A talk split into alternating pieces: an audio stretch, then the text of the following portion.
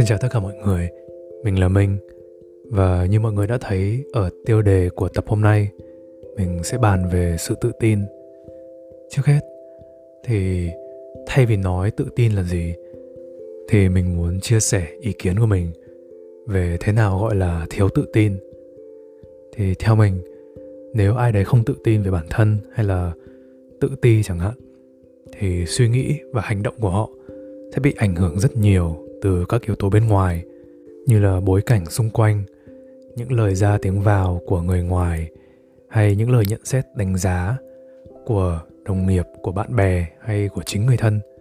Và tất cả những điều đấy sẽ giới hạn suy nghĩ và hành động của một người trong một cái vỏ bọc, hoặc cũng có thể trong một cái hộp.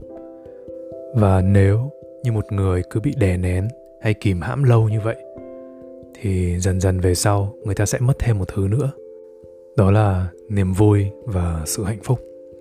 Chính vì vậy nên hôm nay mình mới muốn nói về chủ đề này. Và mình mong là sau khi nghe tập này thì mọi người có thể rút ra những suy nghĩ riêng cho bản thân, và tốt hơn nữa là phá bỏ hết tất cả những cái rào cản đang kiềm hãm các bạn lại.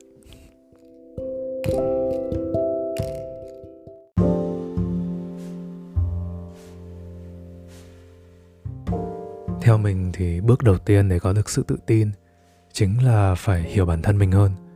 Bạn cứ tưởng tượng như kiểu là nếu mình muốn tin một ai đấy thì mình phải biết họ và hiểu họ trước đã.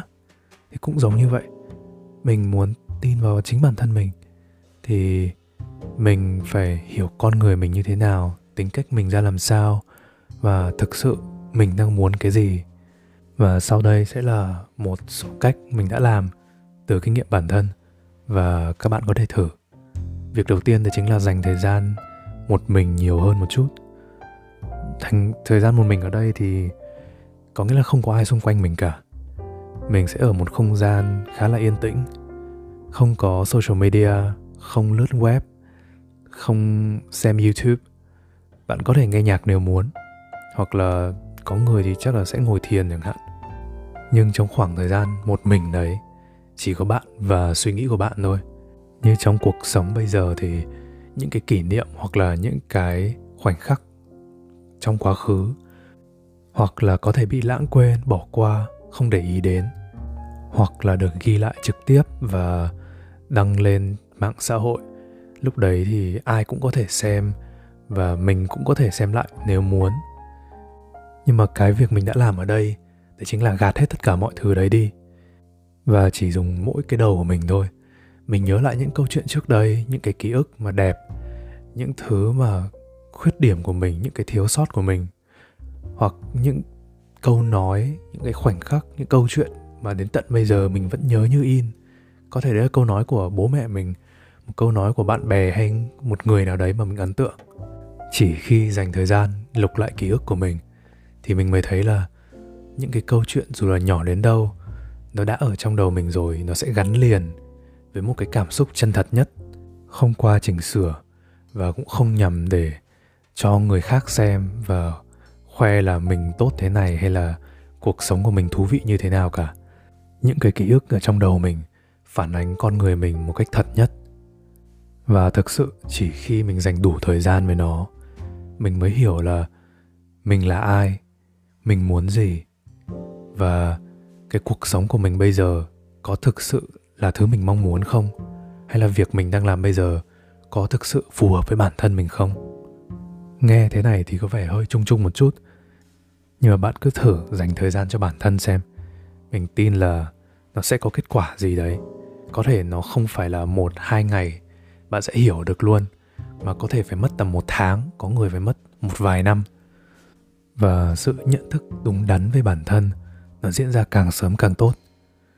Hoàn cảnh của mình thì cũng khá là may mắn, nó không có khó khăn gì cả. Và nếu mình muốn thay đổi cuộc sống của mình theo một cái hướng khác thì bố mẹ mình, bạn bè mình cũng rất là ủng hộ. Tất nhiên là mình phải hiểu là cái tương lai nó có không, hoặc là mình đã chuẩn bị gì cho cái sự thay đổi đấy chưa. Nhưng mình cũng biết là có nhiều người dù biết mình muốn gì, nhưng mà do hoàn cảnh có phần khó khăn, hay người ta còn có trách nhiệm với không chỉ bản thân mà nhiều người khác nữa. nên họ không dám lựa chọn sự thay đổi và bắt buộc phải sống tiếp cái cuộc sống mà thật sự không phải là 100% cái họ muốn. Về bản thân mình thì mình muốn nói thêm một điều nữa. Ngoài việc dành thời gian cho bản thân thì việc lắng nghe ý kiến từ người khác, tất nhiên là không phải tất cả mọi người hay số đông, mà chỉ là những người thực sự quan trọng trong cuộc sống của mình, cũng là một điều bắt buộc để thực sự hiểu bản thân của mình một cách khách quan nhất. Đến khi đấy thì dù mình thấy mặt tốt hay là mặt chưa hoàn thiện, nó còn thiếu cái này, thiếu cái kia, thì mình vẫn chấp nhận hết tất cả mọi thứ, vì đấy là chính mình. Và nếu mà đến chính mình còn không yêu thương hay trân trọng bản thân của mình được, thì làm sao có thể mong đợi người khác làm điều đấy được, đúng không? Người ngoài có thể đánh giá bạn điều này điều kia, nhưng cái bước đầu tiên để có được sự tự tin là chính mình phải bảo vệ được mình đã. Nó hơi giống như là hồi trước mình có tập theo những cái video hướng dẫn ngồi thiền, thì người ta bảo tất cả những cái bộ phận trên cơ thể, dù mình thích hay không thích, hay tất cả những khiếm khuyết trên cơ thể, hay là từ tính cách của mình, tất cả mọi thứ đấy, dù nó như thế nào thì nó vẫn là mình. Tất cả mọi thứ đấy đều chỉ là một khối đồng nhất. Và chỉ khi mà mình không tách rời bản thân mình với những khuyết điểm của mình, thì đến lúc đấy mình mới cảm thấy trọn vẹn và vững vàng hơn.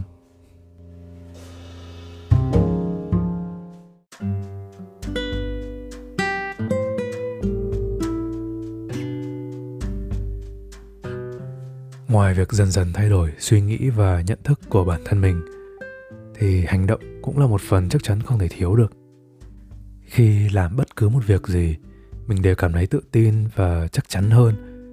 Nếu mình đã rất quen với việc đấy rồi, mình đã được trải qua việc đấy nhiều lần, mình đã có kiến thức về vấn đề lĩnh vực đấy, thì không có lý gì mình phải lo cả. Một ví dụ đơn giản thôi, đấy là khi mình đi chụp ảnh, mình thường chụp cho những người mẫu hoặc là những event, và mình chưa gặp người ta bao giờ. Mình chỉ quen người ta qua mạng, nhắn vài ba câu, hỏi thông tin của người đấy và bàn về buổi chụp ảnh. Ban đầu thì mình rất sợ và lúc nào mình cũng bị bồn chồn với cả hơi lo một chút, vì đấy là một người lạ và mình sẽ phải nói chuyện với người ta, mình phải làm người ta thấy thoải mái để có được những bức hình đẹp. Và đến bây giờ mình vẫn nghĩ việc đấy thực sự rất là khó, vì mình không chỉ chụp ảnh cho người mẫu chuyên nghiệp hay là những cái event sẵn, mà hồi trước mình có chụp ảnh cho cả bạn bè, cho những cái người mà mình quen qua mạng nhưng mà người ta chưa có kinh nghiệm trước ống kính, và chỉ cần nhìn thấy cái máy ảnh thôi là người ta bắt đầu ngại rồi. Có thể người ta cử động nó chưa được mượt, chưa được nhẹ nhàng, hoặc là những cái biểu cảm trên khuôn mặt như là môi, mắt, nó không hẳn là thoải mái, nó hơi bị cứng và cảm giác người ta đang căng thẳng. Những cái lúc đấy là người chụp ảnh, mình phải nói chuyện liên tục, mình phải nói chuyện đủ thứ trên trời dưới đất, hỏi về bản thân của người đấy và bằng mọi cách khiến người ta tự tin hơn. Thì nghe cái này rất là buồn cười, vì đến chính bản thân mình trong buổi chụp mình còn không tự tin hẳn là hôm đấy mình có thể chụp ra những bức hình đẹp không. Tuy thế nhưng mà dần dần thì do tính chất công việc, mình phải cố ép bản thân mình trở nên hoạt ngôn hơn. Mình phải điều chỉnh cái cách nói chuyện phù hợp với từng người một, vì không phải ai cũng giống nhau, và để mỗi người đều mở lòng với mình hơn, đều thoải mái, tự tin trước ống kính, thì mình phải có trách nhiệm tạo ra một cái không khí vui vẻ và nhẹ nhàng nhất có thể. Và cứ như thế thì theo thời gian mọi thứ nó cũng suôn sẻ hơn một chút. Mình có nhiều kinh nghiệm hơn trong cả cái kỹ thuật chụp ảnh và cả cách giao tiếp với những người đối diện. Sự tự tin trong mỗi buổi chụp hình bây giờ thì mình cũng không biết là nó đến từ lúc nào, nhưng điều mà mình biết đấy chính là tất cả những cái quyết định mình đưa ra, hay tất cả những cái việc mình làm, mình đều tin vào nó, mình đều chắc chắn là nó sẽ đem lại một cái kết quả tốt nhất. sau mỗi buổi chụp. Ngoài ra thì có một cái ví dụ cũng mình nghĩ là ai cũng sẽ trải qua, đó chính là khi đi phỏng vấn. Nếu bạn phỏng vấn 1-2 lần đầu thì cái cảm giác là lo sợ hay là rất là bồn chồn khi phải nói chuyện với cái người phỏng vấn mình. Và lúc nào cũng lo lắng là mình có nói đúng không, mình có nói cái thứ cần thiết hay là có đúng ý người đối diện không. Nhưng cho đến bây giờ thì mình thấy là cái việc phỏng vấn nó cũng chỉ như là một cuộc cà phê với bạn bè thôi. Vì mình đã trải qua cái cảm giác đấy rất là nhiều lần rồi. Từ hồi còn đi học, kể cả khi đi làm bồi bàn ở quán ăn thì mình vẫn phải phỏng vấn để nhận được công việc. Sau đấy là ở trường cấp 2 của Đức. Tiếp theo đấy là cả những công ty to và nhỏ về ngành mình học. Có một điểm có lợi của mình và của hầu hết những người đang nghe podcast này, đấy là mình đang còn trẻ và có nhiều việc mình có thể làm sai, mình có thể làm chưa hoàn hảo, nhưng nó không mang lại cái hậu quả quá nghiêm trọng và mình có thể sửa được, mình có thể làm tốt hơn ở lần sau. Cái khó khăn nhất mà tất cả mọi người tầm tuổi mình phải vượt qua, chủ động đi tìm những cái thử thách mà vượt ngoài vùng an toàn của mình, và bên cạnh đấy là làm thế nào để thể hiện bản thân, để khiến xã hội không chỉ chấp nhận mà còn tôn trọng mình.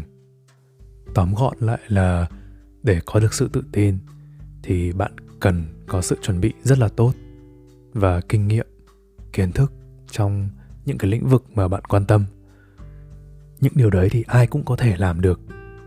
Bạn chỉ cần cố gắng tìm hiểu là những việc cụ thể bạn cần làm là gì và làm những điều đấy sớm nhất, lâu dài và đều đặn nhất có thể. Mình biết là mỗi người đều có một cái cách sống, một cái hoàn cảnh sống khác nhau. Nhưng ở đây mình muốn nhấn mạnh là sự tự tin là thứ mà bạn có thể tự tạo ra và kiểm soát được. Đến khi bạn có được nó rồi, thì người duy nhất có khả năng lấy đi sự tự tin đấy chính là bạn, chứ không phải là ai khác cả.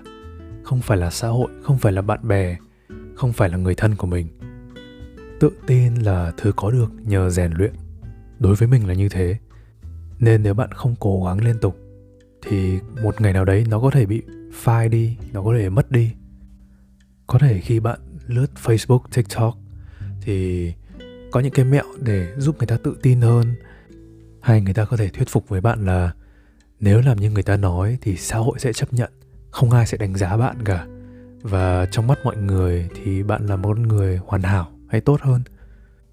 Mình không bảo những cái điều đấy là xấu, nhưng mà theo mình thôi thì sự tự tin là như một món quà dành cho những người bỏ công, bỏ sức, bỏ thời gian ra rèn luyện và cố gắng trong thời gian lâu dài. Mình cũng rất muốn nói thêm về những cái chủ đề bé hơn một chút, như là làm thế nào để nói trước đám đông, làm thế nào để đi một cái event, một cái sự kiện mà ở đấy mình không quen một ai cả. Và cả những chủ đề thú vị hơn một chút như là làm thế nào để tự tin hơn khi đi date, hay làm thế nào để tự tin hơn trong những buổi phỏng vấn xin việc. Vì thực ra hai việc đấy có rất nhiều điểm tương đồng với nhau. Nhưng mà mình sẽ dừng tập hôm nay ở đây. Trên Spotify thì mình lúc nào cũng để có một cái form điền câu hỏi ở cuối mỗi tập podcast. Và nếu ai có ý kiến gì hoặc là có câu hỏi gì cho mình hoặc là cho cái chủ đề mà mình đã nói thì có thể ghi vào đấy, mình sẽ trả lời. Và còn một thông tin nho nhỏ cho tập tiếp theo, đấy chính là tập sau sẽ có khách mời mới. Thế nên mọi người sẽ không phải nghe mình nói linh tinh một mình nhiều như thế này. Cảm ơn các bạn đã lắng nghe tập thứ 4 của podcast Lớn Hơn Học Bằng trong năm 2023. Hẹn mọi người vào tập tiếp theo.